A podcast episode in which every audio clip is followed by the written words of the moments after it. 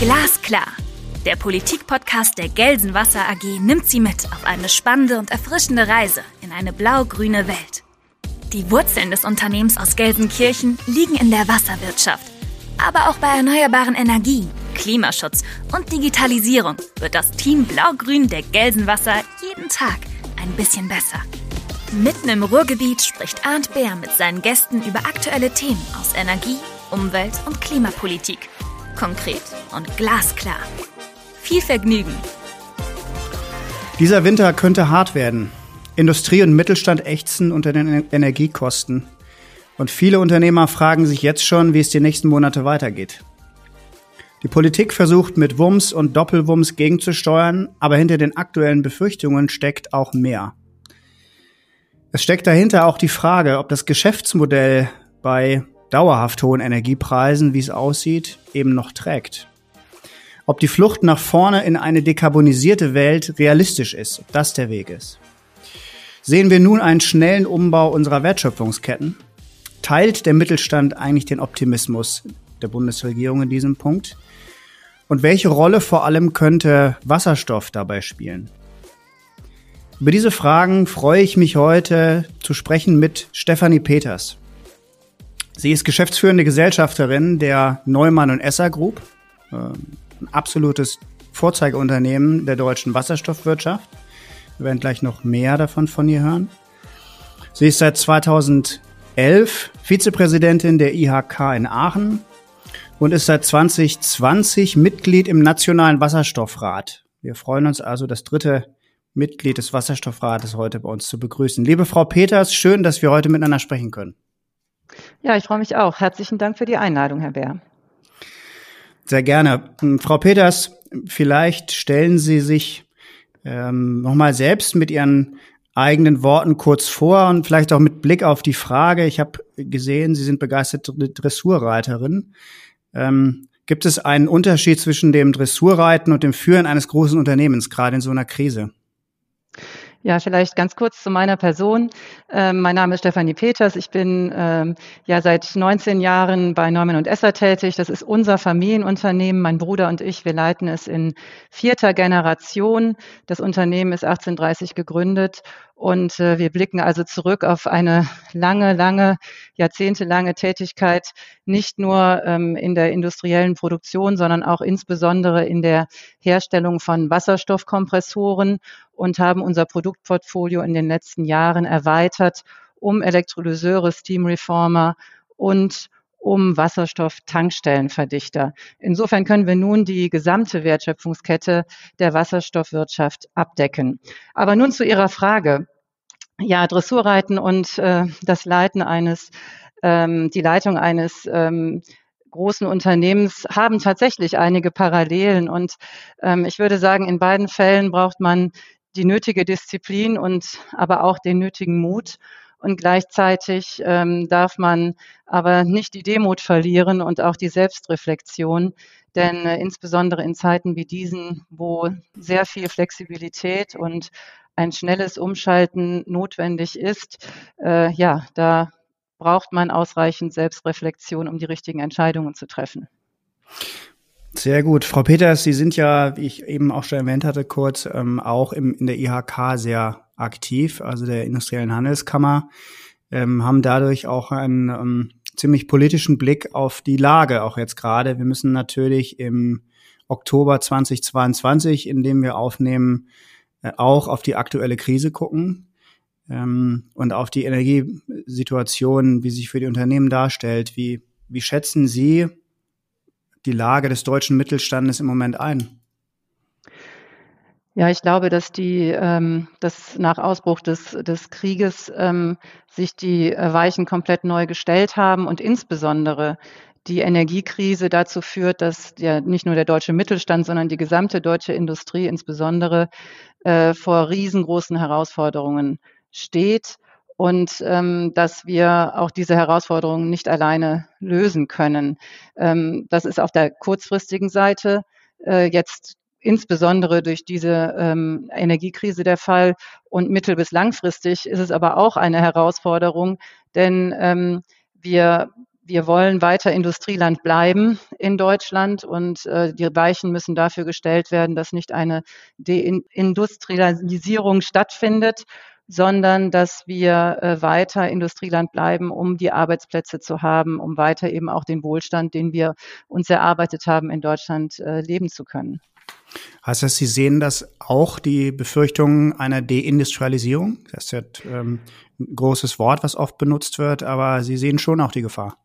Ich sehe die Gefahr und ähm, das sieht man an unterschiedlichen Weichen, die gestellt werden, ähm, inwieweit ähm, bestimmte äh, Wertschöpfungsketten ähm, aufgrund von mangelnder Wettbewerbsfähigkeit äh, abwandern. Ähm, große Industrien, traditionelle Industrien wie die Stahlindustrie, wie andere energieintensive ähm, Industrien ins Ausland abwandern. Und äh, ich glaube aber, dass gerade die deutsche äh, der deutsche äh, Maschinen- und Anlagenbau, zu dem wir ja auch gehören, äh, sehr, sehr große Vorteile hat, hier in Deutschland zu bleiben. Sie ist die Fachkräfte, die, die es gibt, die natürlich gepflegt werden müssen und die auch weiter ausgebildet werden müssen, sei es aber auch die Infrastruktur. Und das ist ein ganz wichtiger Punkt, äh, der bei der Politik aufzuhängen ist, aus meiner Perspektive, dass einfach auch der, die Investitionen in die Infrastruktur, ob es Verkehrsanbindungen sind, ob es digitale Netze sind, dass das weiter vorangetrieben werden muss äh, damit die richtigen Anreize geschaffen werden, hier in Deutschland ähm, sich auch als Industrie wieder weiter anzusiedeln und zu bleiben. Haben Sie ähm, die Sorge, dass der Mittelstand oder die Industriekunden in diesem Winter irgendwann auch short laufen mit Energie, also in der Versorgungssicherheit gefährdet sein werden? Es gibt ja die Diskussion, die wir auch schon hatten, natürlich als Energieversorger der, der geschützten und ungeschützten Kunden aus der aus dem Wording der Bundesnetzagentur mittlerweile ja ein Stück weit ähm, auch relativiert durch den äh, Lebensbedarf, den man äh, definieren muss. Aber es bleibt trotzdem dabei, die laut Aussicht der Politik ist die Industrie ähm, Stand jetzt nachrangig in der Energieversorgung, insbesondere mit Gas. Treibt sie das um? Ähm, das treibt natürlich, äh, glaube ich, jeden Unternehmer um. Und ähm, an der Stelle äh, sehe ich das Risiko auf jeden Fall, ähm, dass es Bereiche gibt, systemrelevante Bereiche äh, wie Krankenhäuser, Feuerwehr und dergleichen, die vorrangig bedient werden müssen. Das ist absolut nachvollziehbar aus meiner Sicht. Und gleichzeitig darf man aber nicht vergessen, dass die die äh, Wirtschaft, die Industrie äh, eben auch dafür sorgt, dass ähm, Menschen in Beschäftigung sind. Und äh, wenn man dort jetzt ähm, zu stark ähm, die Energieversorgung, in die Energieversorgung eingreift, dann hat man andere Kollateralschäden, die eben darüber hinausgehen, dass vielleicht irgendeine Produktion in mal einen Moment nicht laufen kann. Und ich glaube, das muss mitbedacht werden an der Stelle. Und ähm, es reicht eben nicht aus, äh, dass die Produktion isoliert zu betrachten, sondern die ganzen Nachfolge folgenden Konsequenzen müssen an der Stelle mitbedacht werden. Vielleicht noch ein Satz, äh, wenn ich darf, äh, zum Thema was, wie, wie ist die Rolle oder was, wie sehe ich die Rolle äh, auch der Politik an der Stelle? Ähm, wir sind äh, Unternehmer und äh, Unternehmer sind dafür da, ihr Unternehmen zu führen und etwas zu unternehmen. Und die Politik soll die Rahmenbedingungen zur Verfügung stellen. Und ich glaube, da sehe ich Handlungsbedarf dass die Politik äh, ihren Job äh, machen soll, eben dass das Thema Versorgungssicherheit herstellen, ähm, das Thema ähm, Planungssicherheit herstellen, eben auch äh, Planungsverfahren zu ähm, etablieren, zu beschleunigen, damit wir endlich äh, diese unwahrscheinliche Abhängigkeit äh, der, der Gasimporte aus Russland kompensieren können durch eigene Ressourcen, durch andere Ressourcen. Da ist ja auch schon einiges passiert. Und gleichzeitig äh, sehe ich da noch viel Potenzial und da kann die Politik viel mehr handeln. Es sind natürlich ähm, schwierige Zeiten für den Gedanken, dass der Staat kein nicht der bessere Unternehmer ist, sage ich mal. Man hat ja den Eindruck, nach der ersten Krise, wo der Staat eingegriffen hat und immer stärker reingegangen ist, hat man sich zurückgezogen aus Unternehmen wie Lufthansa, aber jetzt kommt eine weitere Krise, in der der Staat wieder äh, detailliert entscheidet, wer welche Energie bekommt, zu welchem Preis, ähm, wer es bezahlt und so weiter.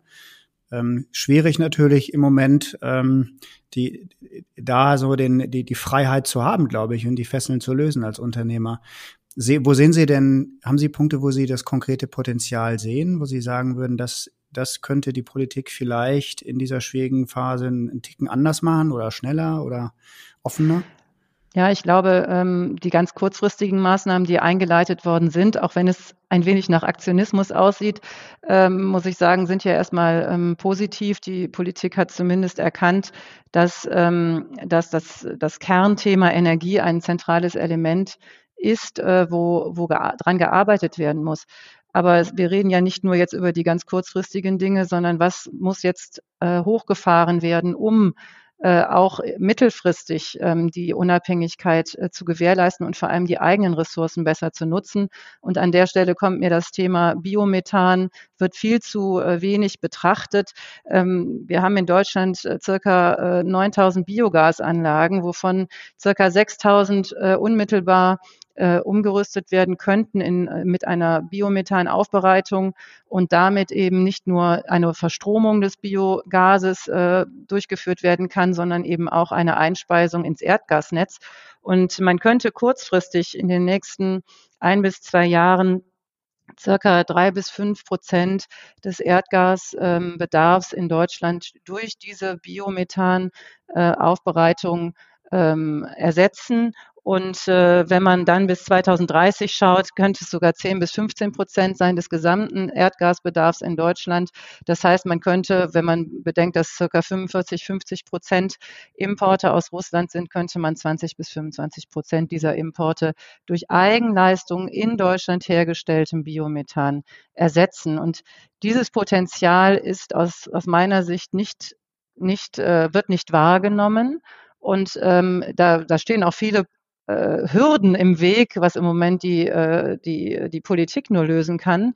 Ähm, aber das ist eben etwas, was aus meiner Sicht nicht betrachtet wird. Und wir müssen mehr darauf setzen, was können wir selber in unserem Land ähm, beeinflussen, neben Importen von LNG und, und äh, ich sage mal auch Fracking-Gas aus den USA. Wir könnten theoretisch auch das Thema Fracking in Deutschland diese Diskussion nochmal aufmachen. Wir kaufen im Moment Fracking-Gas aus den USA, wir kaufen Atomstrom aus Frankreich. Da müssen wir mal ehrlich sein und transparent und dann mal überlegen, wie können wir eigentlich eine stärkere, ähm, ja, eine stärkere Unabhängigkeit erzielen in Deutschland.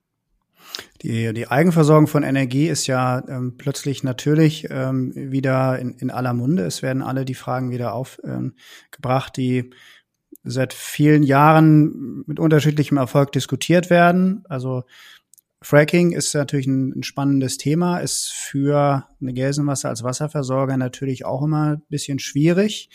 Gleichwohl ähm, teile ich natürlich schon die Argumentation auch zu sagen, man muss sich angucken, was man macht vor Ort. Und es ist ähm, ein Stück weit scheinheilig zu sagen, wir, wir beziehen das woanders und tragen das gar nicht selbst ähm, den Gedanken vor sich her, wenn es denn äh, unproblematisch zu tun ist, ähm, glaube ich, kann sich so eine Gesellschaft auch nicht verwehren. Ich, nach meinem Stand ist das eben nicht ganz ausgeschlossen, dass es Schwierigkeiten da geben kann, aber ähm, ich bin völlig bei Ihnen. Ich glaube, eingefahrene Denkmuster sind im Moment nicht so richtig ähm, nicht so richtig am Platz. Haben wir denn zum, also beim Fracking ist es, glaube ich, so, es geht ähm, die grüne Seite der neuen Koalition in äh, Niedersachsen wird ein Fracking-Verbot einbringen in die ähm, in den Koalitionsvertrag des Landes Niedersachsen.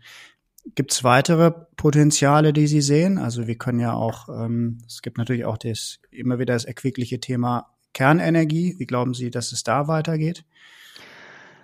Also ich glaube, dass äh, das wird schwierig, ähm, dort ein, zu einem Umdenken zu kommen. Ähm, ich, es war interessant auf, bei einem Vortrag von Herrn Timmermans, ähm, den ich gehört habe, der sagte, ähm, Kernenergie ist zwar nicht grün, aber sie ist zumindest CO2-neutral.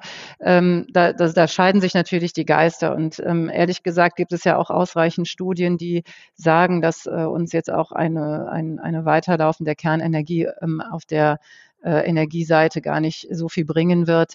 Ähm, da stecke ich nicht so tief drin. Ähm, ich persönlich halte es für absolut sinnvoll, jetzt die Laufzeiten äh, über den Winter zu verlängern ähm, dann, weil jeder im Ausland äh, schaut auf Deutschland und fasst sich an den Kopf, wie wir jetzt die Kernkraftwerke abstellen können. Das wird im Ausland sehr, sehr äh, mit sehr großem, großer Verwunderung betrachtet. Und ähm, insofern halte ich es für absolut richtig, jetzt die über den Winter weiter zu lau laufen zu lassen. Und gleichzeitig kann ich nicht ermessen, wie viele Investitionen notwendig sind, um eine noch weiter verlängerte Laufzeit zu gewährleisten. Hier in Aachen sind wir natürlich unmittelbar betroffen von den äh, Kernkraftwerken Tihange und Dole. Die sind ja immer wieder in den Medien, werden abgeschaltet, werden runtergefahren, schalten sich selber ab. Ähm, das ist hier in der Region Aachen ein, wird das sehr beäugt. Die Bevölkerung hat äh, große Sorge, dass, dass es hier zu Zwischenfällen kommen kann. Und ich glaube, dieses Thema ist, ist äh, neben dem ideologischen Thema auch wirklich ein sehr emotionales Thema in der Bevölkerung. Und ähm, ich glaube, man kann da durchaus auch Alternativen finden, die äh, vielleicht nicht ganz so äh, emotional kritisch betrachtet werden wie die Kernenergie. Welche jetzt, ähm, welche äh, ähm, Alternativen meinen Sie? Ja, ich sage mal beispielsweise das Thema Biomethan. Ähm, ich sage mal, klar, Fracking ist genau, wird genauso äh, wahrscheinlich betrachtet äh, wie, ähm, wie das Thema Kernenergie mit, mit äh, Risiken und, und vielleicht auch einigen Vorteilen. Das muss, muss weiter erforscht werden, wie Sie auch richtigerweise sagen. Ähm, da müssen, muss einfach mehr Transparenz herrschen. Ähm, ich denke, das ganze Thema Wasserstoff, äh, das äh, wird ähm, ein, ein sehr wichtiges Thema sein, wenn wir über die Dekarbonisierung der vier Sektoren sprechen und vor allem, wenn wir darüber sprechen, dass wir die Erneuerbaren ausbauen wollen und diesen erneuerbaren äh, Strom äh, speichern und transportieren möchten. Und äh, insofern sehe ich ähm, nicht nur, weil wir als Unternehmen natürlich in der Wasserstoffwirtschaft äh, tätig sind, sondern ich sehe auch als, ähm, als einzige Möglichkeit ähm, der Energiewende, dass Wasserstoff dort eine, eine sehr große Rolle spielen wird. Mhm. Dann, ähm, dann lassen wir uns doch mal äh, über Ihr Leib- und Magenthema reden. Das ähm, ist natürlich auch eine, glaube ich, ein Thema, was ähm, nochmal an Schub gewonnen hat durch die ganze Diskussion. Es, es gab ja so Diskus also sagen wir mal Uneinigkeit am Anfang des Krieges, ob das jetzt der Todesstoß für Wasserstoff ist oder ein, ein Beschleuniger. Ich weiß nicht, ob wie Sie das sehen, ob die Wahrheit in der Mitte liegt oder ob man tatsächlich sagen kann, es ist ein Beschleuniger. Ich hatte das ja auch versucht so zuzuspitzen. Es gibt ja im Grunde keinen keinen Weg zurück mehr jetzt im Moment ähm, in eine alte Welt. Wir werden ja nie wieder diese Energiepreise sehen von vorher. Ähm, zum Wasserstoff äh, vielleicht ein, ein, Satz zwei zum Nationalen Wasserstoffrat. Ähm, das ist ja ein interessantes Gremium. Wie, wie kam es dazu, dass Sie dort Mitglied geworden sind und wie blicken Sie darauf? Ja, also erstmal ähm, ist es ja so, dass 2020 dieser Wasserstoffrat ähm, formiert worden ist und ähm, ich gehe davon aus, dass, äh, dass die Bundesregierung gesagt hat, wir wollen ähm, äh, so und so viel Vertreter der Industrie haben, so und so viel Vertreter der Wissenschaft und, äh, und von NGOs und, äh, und von Sorgern. Äh, wir haben, ähm, wir sind angesprochen worden vom, vom VDMA, von unserem äh, Verband und äh, sind eben vorgeschlagen worden, als Neumann und Esser dort ähm, einen Vertreter zu schicken. Und da äh, ja auch der Wasserstoffrat paritätisch äh, weiblich wie männlich besetzt ist, ähm, bin ich dann, habe ich dann das äh, Glück gehabt, dass eben eine Frau gesucht wurde und so bin ich dann in den Genuss gekommen, diesen äh, die, unsere Firma dort vertreten zu dürfen ja, wie blicke ich darauf zurück oder wie empfinde ich die Arbeit dort? Ähm, es ist äh, sehr interessant, weil man natürlich viele unterschiedliche Perspektiven erfährt ähm, aus den anderen Blickwinkeln, ähm, vor allem der anderen Vertreter oder der anderen Mitglieder des Wasserstoffrats. Man kriegt natürlich auch eine viel politischere Brille ähm, auf die Ereignisse. Ähm, das war bei mir vorher weniger der Fall, klar über die IHK-Tätigkeit, aber ansonsten äh, bin ich eigentlich eher äh, mehr im Unternehmen als äh, im, im, im politischen Umfeld unterwegs gewesen und deswegen ist es natürlich hochinteressant. Ich bin ähm, auf der einen Seite überrascht gewesen, wie intensiv die Arbeit ist. Also wir treffen uns sehr, sehr häufig, wir diskutieren viel, es gibt viele Arbeitsgruppen und, äh, und äh, gleichzeitig ähm, ist es äh, unwahrscheinlich interessant, was man dazulernt und was man eben auch einbringt. Ähm, denn man muss schon sehen, dass viele der Empfehlungen, die wir schreiben. Und äh, ich meine, wir beraten die Bundesregierung in, in ähm, Entscheidungen, die sie treffen hinsichtlich äh, Gesetzesvorhaben ähm, und Formulierungen, ähm, wie viel dann doch Eingang findet. Äh, einmal in Deutschland, aber auch äh, bei der EU. Ähm, da ist dann doch äh, steter Tropfen höhlt den Stein, äh, auch wenn es äh, teilweise auch mühsam ist natürlich, dass man immer wieder ähm, auch die gleichen Statements ähm, äh, bündelt und, und in die Richtung verteilt. Es gab ja richtig Tendenzen am Anfang, ähm, aktuelle Gesetzesvorlagen in den Wasserstoffrat reinzugeben mit, mit der Bitte um äh, Stellungnahme innerhalb von wenigen Tagen. Ähm, ich erinnere mich an die, ich glaube, die im Gasmarktpaket in, in, dem ersten war das so drin, dass auch zum Unbundling eine Stellungnahme gewollt worden ist. Das ist natürlich das, was man sich als Lobbyist wünscht. Ist auf der anderen Seite natürlich dann schon eine hohe Schlagzahl. Das habe ich auch schon von anderen gehört. Ähm, auch die Gunda Röstl bei uns ja aus dem äh, Unternehmen, die dabei sein darf. Ähm, das war schon ein Fulltime-Job teilweise, hatte ich so den Eindruck. Ja, zumal wir haben uns dann alle gefragt, was haben wir eigentlich früher gemacht? Und äh, genau, nach der nix. Sommerpause haben wir richtig, äh, haben wir richtig, ähm, äh, äh, ja, haben wir uns richtig vermisst. ähm, und, und das Schöne ist natürlich, dass wir uns jetzt ab und zu auch mal live treffen können, denn am Anfang haben wir natürlich nur digital tagen können aufgrund der äh, Restriktionen. Und das ist jetzt schon ganz schön, dass man sich mal ein bisschen persönlicher kennenlernt. Haben Sie, das klingt aber, als ob Sie tatsächlich, also Sie haben ein, auch ein positives Bild davon und ein, schon den Eindruck, dass unterm Strich es ähm, produktiv ist, mit so unterschiedlichen Auffassungen an das, an das Thema ranzugehen. Ne? Da gibt's ja unterschiedliche Auffassungen dazu, denn was ja in der Natur der Sache liegt, ähm, es wird natürlich auch sehr stark politisch gerungen und auch, ähm, sagen wir mal, mit, mit Argumenten gerungen, die doch wahrscheinlich für Sie als Unternehmerin immer erstmal im ersten, auf den ersten Blick nicht wirklich zugänglich sind. Ich hatte Sie auch so verstanden, als ich, als wir uns auch kennengelernt haben, haben wir auch einen, einen tollen Vortrag gehalten, wo Sie meinten, da sind, werden teilweise Debatten geführt, die sind technologisch oder wirtschaftlich, ich sag mal, nur schwer nachvollziehbar. Absolut. Ähm, und ich glaube, und das ist vielleicht auch der Sinn, warum dieser Rat so ähm, unterschiedlich zusammengesetzt ist. Am Ende wird ja eine Debatte, die in der Parteienlandschaft und die auch vielleicht nachher in der Gesellschaft geführt wird, äh, wird ja vorgezogen durch diese Besetzung. Äh, und die Argumente, die da kommen aus den unterschiedlichen Perspektiven, die, ähm, die werden äh, die würden ja sonst in eine Stufe später kommen. Und insofern, klar, aus, aus der Perspektive des Unternehmens, des Industriebetriebes, äh, hat man natürlich äh, andere ähm, Prioritäten als, äh, als jetzt ein NGO oder, oder ein Wissenschaftler. Und Trotzdem ist es ja gut, dass diese äh, Debatte schon an der Stelle stattfindet, wo eine Beratung stattfindet, weil sonst würde ja keines der Gesetzvorhaben in irgendeiner Form ähm, abgenickt werden können oder nachher von der Bevölkerung oder von der Gesellschaft getragen werden. Und das ist manchmal schwierig, weil man alles fühlt sich dann so weichgespült an, wenn wir dann mal fertig sind. Aber ich glaube, das ist ein Schnitt, der eigentlich ganz, ganz gut ist, auch wenn wir als Industrievertreter ähm, vielleicht lieber etwas äh, schneller vorangehen, vor allem etwas, äh, etwas stärker in eine Richtung gehen würden, weil wir einfach erkennen, äh, auch was dann noch zu tun ist. Da steht ja noch ein Riesenhaufen Arbeit vor uns.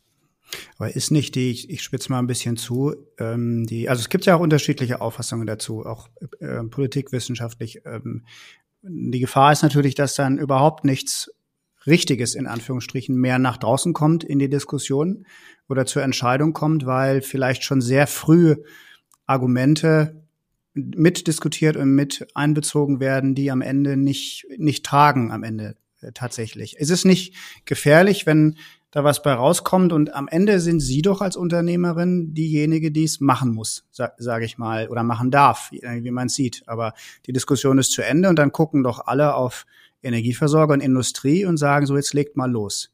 Und wenn das technisch nun mal nicht geht oder wirtschaftlich hinten und vorne nicht tragbar ist, dann ist es natürlich, ich sag mal, für jemanden, der rein aus Studiensicht guckt, ein bisschen einfacher dann zu sagen, ja, was macht ihr denn? Kann doch nicht so schwer sein. Ja, ich glaube, dass es so weit ja gar nicht geht. Also wenn wir mhm. ähm, unsere Empfehlungsunterlagen äh, ähm, vorbereiten, dann gibt es immer auch äh, absolute No-Gos oder absolute Must-Haves, äh, die da rein müssen. Und äh, da wird teilweise ja auch differenziert und äh, Abstimmungsergebnisse mit in diese Vorlage eingearbeitet, um zu sagen, okay, drei drei Mitglieder haben dagegen gestimmt, aber die Mehrheit hat dafür gestimmt und so weiter, damit eben ganz klar ist, da was, was ein Must-Have ist, das muss da auch rein. Und ähm, da gibt es äh, viele, viele Themen und da muss man auch ehrlicherweise sagen, weder ein Politiker noch ein, ein NGO und wahrscheinlich auch nicht der Wissenschaftler kann am Ende die Umsetzung so gut nachvollziehen, wie es die Industrie dann oder der Versorger kann, äh, weil wir müssen es machen, wie Sie richtigerweise sagen. Ähm, ich glaube, ähm, das, was, was mir komplett zu kurz kommt, und das ist äh, auch dann, sehe ich dann auch als meine Aufgabe, das ist aber auch die Aufgabe der anderen Zulieferer wie Freudenberg oder Scheffler, die ja auch im, im Rat vertreten sind, äh, einfach zu sagen, das ganze Thema Aufbau Wertschöpfungsketten, Aufbau ähm, Produktionskapazitäten, natürlich am allerliebsten in Deutschland, um hier Arbeitsplätze zu sichern. Ähm, das wird aus unserer Sicht in der, in der Politik in der Wissenschaft auch äh, viel zu, ähm, zu leicht abgetan, viel zu wenig betrachtet. Äh, und die Vorlaufzeiten, die notwendig sind, um beispielsweise eine Erdgaspipeline umzurüsten, um, um Wasserstoffpipelines neu zu bauen, um Speicher umzurüsten, ähm, diese wichtige Infrastruktur zwischen der, äh, zwischen der Herstellung und zwischen der Anwendung ähm, herzustellen, dass das einfach viel zu kurz betrachtet wird. Und das ist jetzt mal wirklich die Aufgabe von der Zulieferindustrie, äh, wie Neumann und Esser sie ist, wie äh, Freudenberg und Scheffler sie sind, äh, da wirklich immer wieder den Finger in die Wunde zu legen. Und da bin ich sehr froh, dass jetzt eben auch von der EU dieses Signal gekommen ist äh, im September, aber auch die Bundesregierung einen stärkeren, ähm, eine stärkere Priorität darauf legt, eben in diesen Infrastrukturausbau zu gehen. Da muss noch viel passieren, auch gerade was Planungsrecht angeht ähm, und Genehmigungsverfahren. Aber erstmal ist die, das Bewusstsein ist etwas mehr äh, gestärkt worden. Und ich glaube, da hat tatsächlich ähm, die Energiekrise auch zu beigetragen, um zu sagen, jetzt müssen wir endlich mal äh, vom Gackern zum Eierlegen kommen und mal endlich in die Umsetzung gehen. Das ist spannend, dass Sie das sagen, weil Sie das, das Wort Infrastruktur verwenden.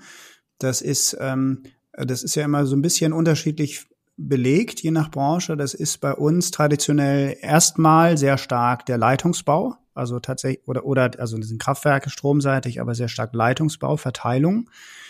Ähm, bin jetzt aber nicht ganz sicher, ob ich Sie da genauso verstehen muss. Sie haben ja das Wort Wertschöpfungsketten auch gebraucht. Das ist ja immer sehr, das finde ich immer sehr spannend. Können Sie da noch mal einen Satz, zwei dazu sagen, was das heißt eigentlich tatsächlich? Heißt das ähm, Regelungen zwischen Branchen, die sich bedingen, widersprechen sich oder Zulieferungsketten werden eben unterbrochen dadurch, dass eben tatsächlich Leitungsbau oder Versorgung dazwischen fehlt? Oder, oder sind das wirtschaftliche Fragen, wo man sagt, wenn einer aus der Kette rausgeht, dann ist eben das Produkt nicht mehr herstellbar am Ende? Ähm, ich glaube, es ist, hat für mich hauptsächlich es ist eine Frage der Kapazitäten. Ähm, wenn wir sehen, wie viel ähm, Bedarf da ist, also schon allein ähm, beispielsweise äh, äh, Elektrolyseurleistung, die installiert werden soll bis 2030, hat ja die Bundesregierung mal eben verdoppelt äh, von 5 auf äh, 10 Gigawatt als Ziel. Installierte Leistung, also schon in Betrieb genommene Leistung. Und es gibt ja gar keine, im Moment gibt es gar nicht ausreichend Produktionsstätten, um diese Elektrolyseure herzustellen. Es gibt auch keine, äh, kein Serienprodukt oder keine, ähm, keine ähm, äh, installierte Technik, äh, proven Technology, die in den Größenordnungen im Moment existiert. Da wird sehr viel investiert im Moment. Äh, Siemens, MAN investieren jeweils eine halbe Milliarde in Aufbau dieser Produktionskapazitäten. Im Ausland findet das auch statt. Aber es ist alles noch im Fluss. Also das heißt nicht, dass wir jetzt uns darauf verlassen können, die Kapazitäten sind da und da purzeln jetzt in den nächsten zwei Jahren diese ganzen Elektrolyseure raus. Das ist ja auch nicht damit getan, dass man diese Montagekapazitäten hat, sondern man braucht eben auch die Zulieferindustrie. Und die muss sich formieren. Und das meine ich mit den, mit den Wertschöpfungsketten. Äh, das heißt, ähm, Zulieferindustrie aufbauen, möglichst äh, in der Umgebung, nicht abhängig von One Source, sondern mehrere äh, gleichwertige Lieferanten finden, aufbauen. Äh, man muss erstmal ausreichend Prototypen gebaut haben mit diesen Zulieferteilen, damit wir eine, eine Proven Technology bekommen. Ähm, und das, diese Arbeit muss ja noch geleistet werden. Der, gerade der deutsche Mittelstand ist da schon sehr stark in Vorleistungen gegangen. Wir sehen das in den jeweiligen Regionen. Ähm, gerade auch über die IAKs werden sehr viele Hubs gegründet, um die ähm, Spieler zusammenzubringen, damit die sich formieren können, damit jeder weiß, wo er auch seinen Platz finden kann in einem Wasserstoffmarkt Hochlauf. Aber das, da, das stehen wir ganz am Anfang. Und warum stehen wir am Anfang da? Weil der Markt noch nicht klar ist, weil die Rahmenbedingungen nicht klar sind. Ähm, und vielleicht noch ein Satz zur Infrastruktur. Natürlich kann die Infrastruktur nur dann gebaut werden, wenn Zulieferketten klar sind, wenn Wertschöpfungsketten klar sind.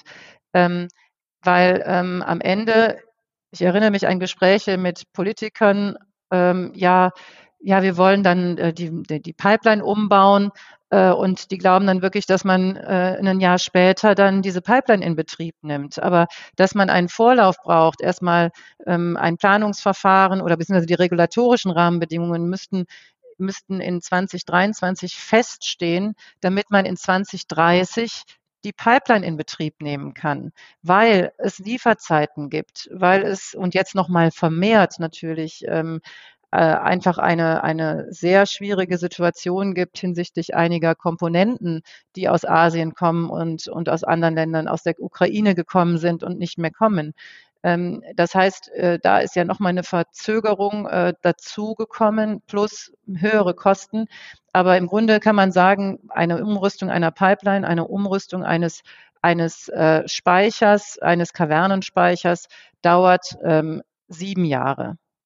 Und ähm, insofern äh, muss man, kann man sich ja ausrechnen, wenn man diese 10 Gigawatt Elektrolyse in 2030 in Betrieb haben möchte, dann braucht man auch ein Netz, da braucht man auch eine Speicherung äh, und man braucht vor allem auch die Anwendung, weil sonst braucht man auch den Wasserstoff nicht. Und das muss ja alles parallel äh, hochfahren.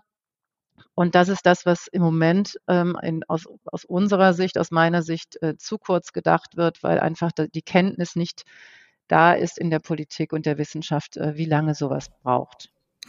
Äh, ich habe ja schon mit dem ein oder anderen Politiker gesprochen über die Frage hierzu. Ich hatte auch mal mit dem Jens Geier von der sozialdemokratischen ähm, Fraktion im Europäischen Parlament äh, ein Gespräch hier in dem Podcast.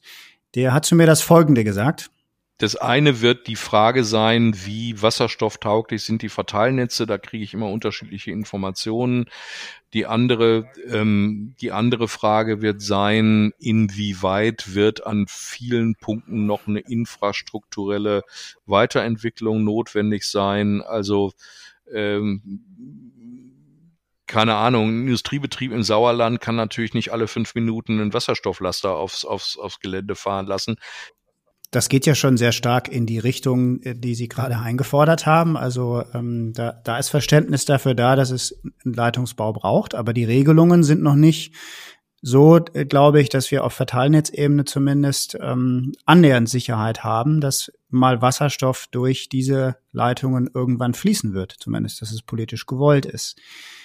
Haben Sie im Moment den, den Eindruck, dass ähm, der Wasserstoff überhaupt in Industriebetrieben wie im Sauerland oder in Aachen irgendwo ankommen könnte. Mal gesetzt den Fall, dass er da ist. Ist das politisch im Moment ähm, überall verstanden, dass wir eine Infrastruktur im klassischen Sinne dafür brauchen?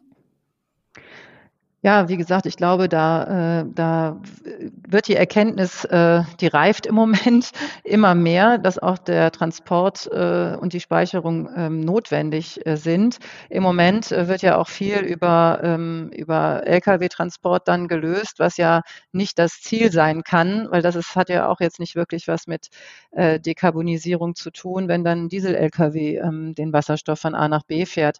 Gleichzeitig muss man sagen, wir brauchen Übergangslösungen. Wir können nicht äh, an Tag eins ähm, die, äh, die, die perfekte äh, Lösung haben, sondern äh, wie schon gesagt, es braucht Zeit, diese Systeme, die ähm, Infrastruktur aufzubauen Und dafür müssen wir Übergangslösungen schaffen, ähm, die dringend notwendig sind, damit wir nachher auch ähm, den Wasserstoff an die richtige Stelle bekommen.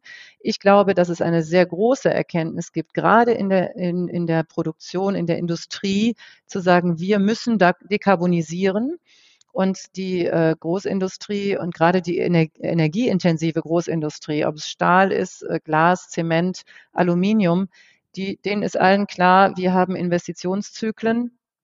Und wenn wir nicht, äh, wenn wir jetzt kurz vor einer äh, ähm, einem Ersatz eines äh, einer, einer, einer, einer Produktionsanlage stehen, dann, dann muss die auch wieder 20 Jahre laufen. Und wenn wir nicht jetzt entscheiden, dass wir das mit Wasserstoff machen wollen, dann wird die erstmal wieder 20 Jahre mit Erdgas betrieben werden müssen. Mhm. Und insofern ist die, diese Industrie besonders ähm, äh, dabei, die Prozesse ja zu bewerten und, und zu versuchen, die umzustellen. Und hier in Aachen ist ja äh, die Glasindustrie auch sehr prominent mit Saint-Gobain äh, vertreten. Und die arbeiten ja alle daran. Aber die brauchen natürlich dann auch die Garantie, ja, dann brauche ich aber auch X, Y, Z viel Wasserstoff jeden Tag. Und wer garantiert mir denn, dass ich den dann auch bekomme? Mhm. So, und diese Enden, die müssen verknüpft werden. Da ist natürlich ein, eine, eine regionale Politik ähm, ein, ein wichtiger Ansprechpartner, genauso wie eine, eine regionale ähm, IHK, äh, die eben genau diese, äh, die richtigen Personen zusammenbringt. Und wir sehen es ja jetzt mit dem Vorhaben Herkules äh, zwischen RWE und OGE, die ja auch eine Pipeline bauen wollen, hier von Einatten, also aus Belgien, ähm, bis nach Köln.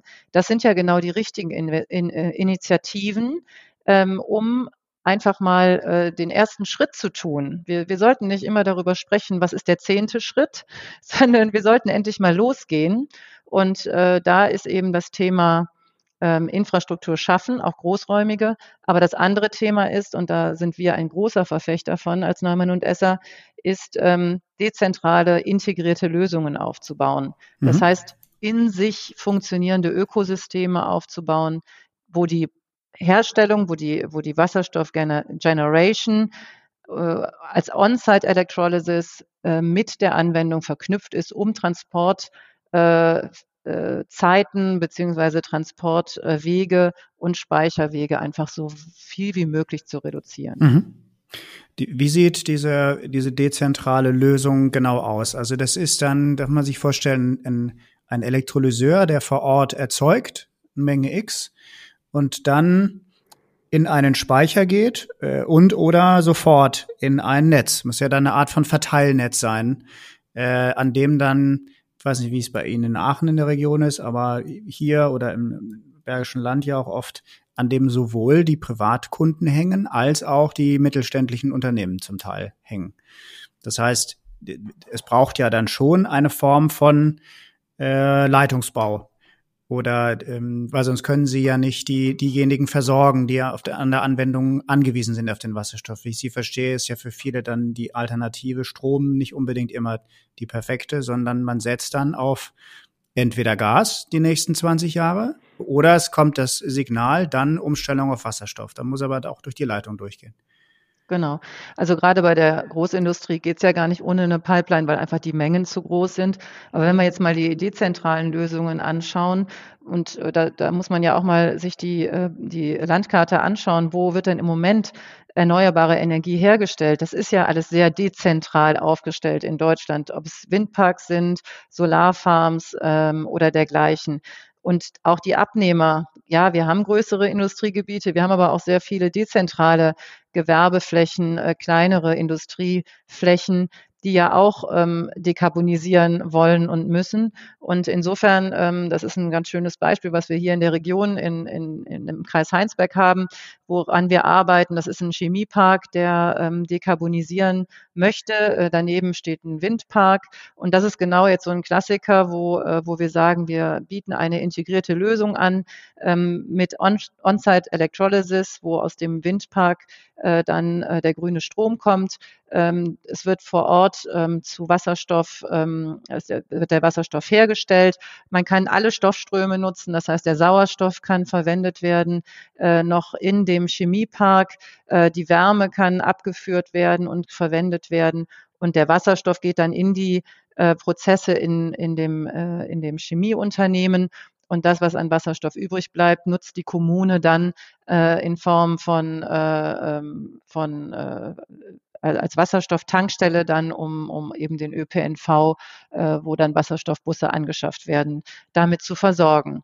Und das ist in sich ein, ein rundes äh, System äh, mit einem Geschäftsmodell, wo natürlich, äh, was natürlich nicht ohne Förderung funktionieren kann, aber wo man mit einer Initial-Capex-Förderung und dann nachher über die Abnahme des Wasserstoffs durch die Kommune, wo vielleicht dann auch die Kommune bereit ist, ähm, ähm, den, den Wirtschaftlichkeits, die Wirtschaftlichkeitslücke, äh, die es gibt, äh, auszugleichen über einen Zeitraum X. Äh, das sind eben die Modelle, die, die funktionieren können.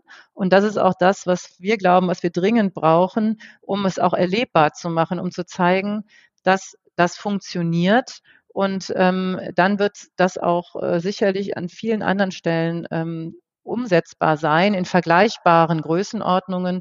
Und ähm, natürlich wird man für den länger äh, Wegetransport äh, von Wasserstoff, wird man Pipelines brauchen. Das ist auch total richtig, aber das wird eben noch ein bisschen länger dauern, bis sie da sind.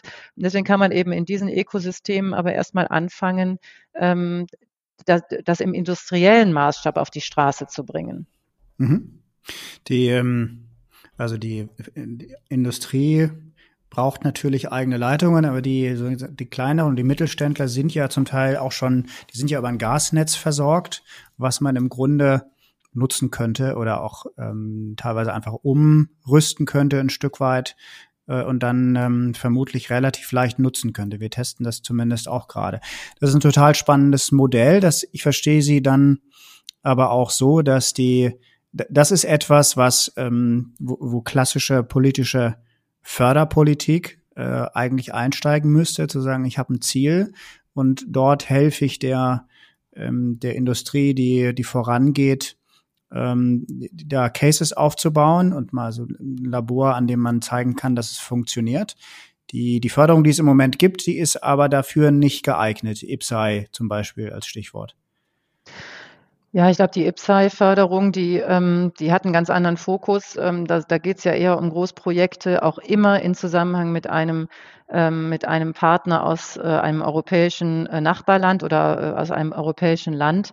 Ähm, Viele der IPSAI-Themen sind ja komplett verzögert. Äh, wir als Norman Esser haben ja auch einen, einen, äh, ein IPSAI-Projekt äh, unter den 62 ähm, Projekten, die in die nächste Runde gekommen sind. Und wir sehen, dass es absolut verzögert wird aufgrund der Tatsache, dass bei der Europäischen Union offenbar wenig ähm, wenig äh, Fachkräfte sind, die, die jetzt diese Projekte äh, beurteilen können und dann auch weiter voranbringen können. Mhm. Ich glaube aber, wir haben ein anderes Problem und zwar haben wir natürlich das Problem Beihilferecht, ähm, was uns da, was, was den Fördermechanismus hindert und ähm, was eben dazu führt, dass, dass äh, Firmen äh, nicht, nicht direkt gefördert werden können. Aber das, was, was wir brauchen, und das ist auch etwas, was wir im Nationalen Wasserstoffrat nochmal als Ergänzung zur zur oder Weiterentwicklung zur nationalen Wasserstoffstrategie ähm, empfohlen haben, ist, dass wir einen kohärenten Förderrahmen zum Aufbau von Absatzmärkten für Wasserstoff brauchen. Das heißt, dieses, äh, das Thema Förderung von Wirtschaftlichkeitslücken das muss in einem Förderrahmen praktisch als OPEX-Förderung ähm, äh, realisiert werden. Dann wird nämlich auch vorne investiert. Keiner investiert vorne auch mit einer Förderung, wenn er weiß, dass er die nächsten zehn Jahre jedes Jahr einen Riesenverlust äh, einfährt. Wenn man aber schaffen kann, dass man auf der einen Seite das Dekarbonisierungsziel erreicht über die nächsten Jahre und dann ähm, diese Wirtschaftlichkeitslücke geschlossen wird, bis man vielleicht eine günstigere Quelle für Wasserstoff findet. Denn das wird ja, das ist ja logisch, dass der Wasserstoff äh, in, in den Kosten äh, weiter äh, runtergehen wird, je mehr es davon gibt, je mehr etablierte Quellen es gibt, je mehr Importe kommen. Ähm, und dann kann man ja eine, eine solche OPEX-Förderung über einen Zeitraum, weiß ich nicht, von fünf Jahren, keine Ahnung, was da der richtige Zeitraum ist, ähm, äh, planen. Und dann wird auch vorne investiert, weil das CAPEX ich bin davon überzeugt, dass viele bereit sind, das CAPEX auch zu investieren, um, um eben die Nachhaltigkeitskriterien zu erfüllen. Mhm. Die, Das ist natürlich ein, ich glaube, das ist auch eine Gretchenfrage. So schön ist ja äh, Faust aus dem Lehrplan rausgestrichen worden, wie ich jetzt gelesen habe zuletzt, weil wir uns alle mit Winnetou befasst haben. Ähm, nichtsdestotrotz bleibt es ja dabei. Ähm, es gibt spannende, entscheidende Fragen dafür. Glauben Sie, dass sich die dezentrale Erzeugung irgendwann ohne Förderung durchsetzen wird gegen importierten Wasserstoff? Es gibt ja auch die Kritiker, die sagen, äh, das müsste eigentlich auf dem Weltmarkt hergestellt werden, weil die, die Kosten ähm, vom Transport zu klein sind, als dass ähm, der Import jemals irgendwie teurer sein würde als eine eigene Erzeugung. Und jetzt kommen die hohen erneuerbaren Kosten dazu, die im Moment haben vom, ja, ist nicht ganz richtig, aber sagen wir mal Stromkosten faktuell im Moment. Ähm, glauben Sie, dass die dezentrale Erzeugung dann nach fünf Jahren, zehn Jahren OPEX so weit sein wird, dass das ähm, ein dauerhaften Case ist, das in Deutschland selber zu machen? Also ich glaube, wir brauchen beides. Ähm, ich glaube, wir brauchen das Dezentrale. Am Ende ist der Wasserstoffpreis hauptsächlich abhängig vom Strompreis und nicht von den Kosten eines Elektrolyseurs oder von irgendwelchen anderen ähm, Speicherkosten oder Transportkosten, sondern der Strompreis ist das Entscheidende. Und ich glaube, da brauchen wir eine Strompreisreform, ähm, in Deutschland, ähm, weil wenn man das mal im Vergleich auch zu den anderen europäischen Ländern sieht, da liegt Deutschland absolut an der Spitzen, äh, Spitzenstelle. Ähm, ich glaube aber trotzdem, wir müssen ja auch das in, in dem, Zeit, ähm, in dem Zeitrahmen sehen. Ähm, die, wir brauchen, wir müssen jetzt handeln, damit wir ähm, eine zuverlässige Energieversorgung haben, damit wir anfangen, Infrastruktur aufzubauen. Ähm, und insofern glaube ich, dass wir diese dezentralen Ökosysteme jetzt einrichten sollten. Ähm, ich glaube auch, dass ähm, wenn der Zubau der Erneuerbaren endlich mal richtig losgeht, dass wir auch durch die durch die Bereitstellung von mehr äh, grüner Energie da hoffentlich zu anderen äh, Strompreisen kommen können.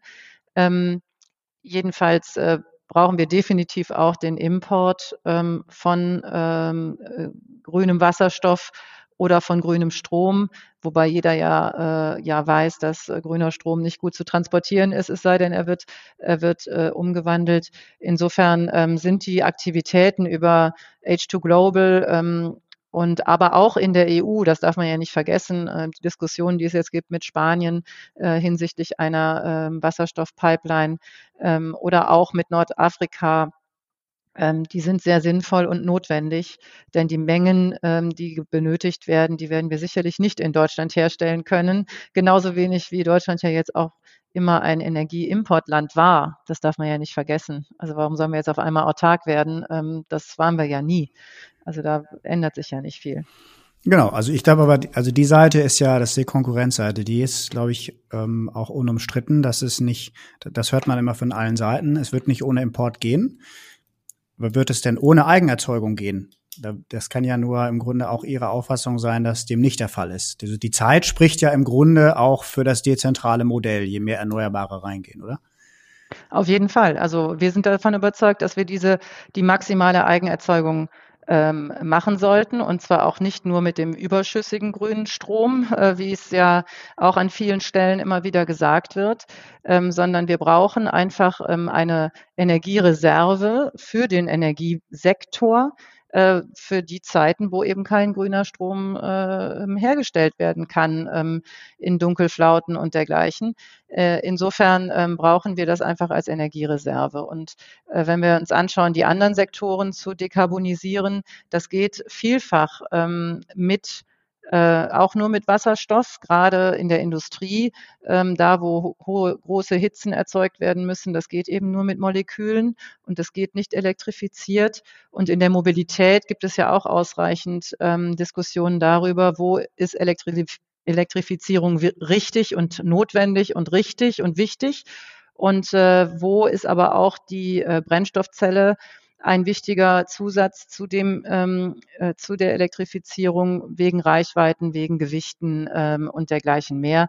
Und wir sehen es äh, als als Neumann Esser, wir liefern ähm, äh, viele Wasserstofftankstellen in dem Bereich äh, Züge, in dem Bereich Betriebshöfe, Ähm, das heißt, überall da, wo ein Fahrzeug immer wieder an den gleichen Punkt zurückkehrt, ähm, ist es natürlich umso leichter, eine Wasserstofftankinfrastruktur aufzubauen, weil sie nämlich nicht flächendeckend notwendig ist, sondern weil sie da auch genau in einem Ökosystem ähm, äh, installiert werden kann. Und auch da bieten wir natürlich die dezentrale Lösung inklusive On-Site äh, Electrolysis an, um die Autarkie dieses Bereichs ähm, herzustellen und eben keine, nicht unbedingt den, den, den Transportweg und, und äh, so weiter noch mit einbinden zu müssen.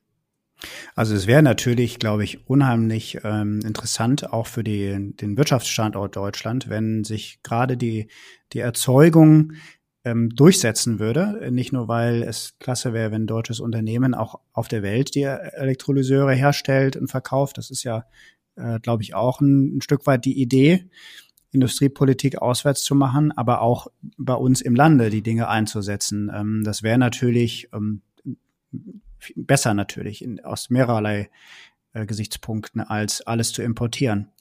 Insofern wünsche ich Ihnen natürlich äh, alles erdenklich Gute dafür. Ich fand es sehr, sehr, sehr spannend, äh, die Sicht aus Ihrem Munde mal zu hören. Wir haben seltener Industrievertreter hier und Leute aus Unternehmen, die tatsächlich diejenigen sind, die es umsetzen am Ende und die auch ein bisschen kritischer drauf gucken, aber sie, sie, sie sind ja sehr konstruktiv in der Diskussion. Sie sagen ja auch nicht nur, dass das alles Mist ist, was in der Politik passiert, sondern Sie sind ja doch sehr tief ähm, in der Gemengelage drin.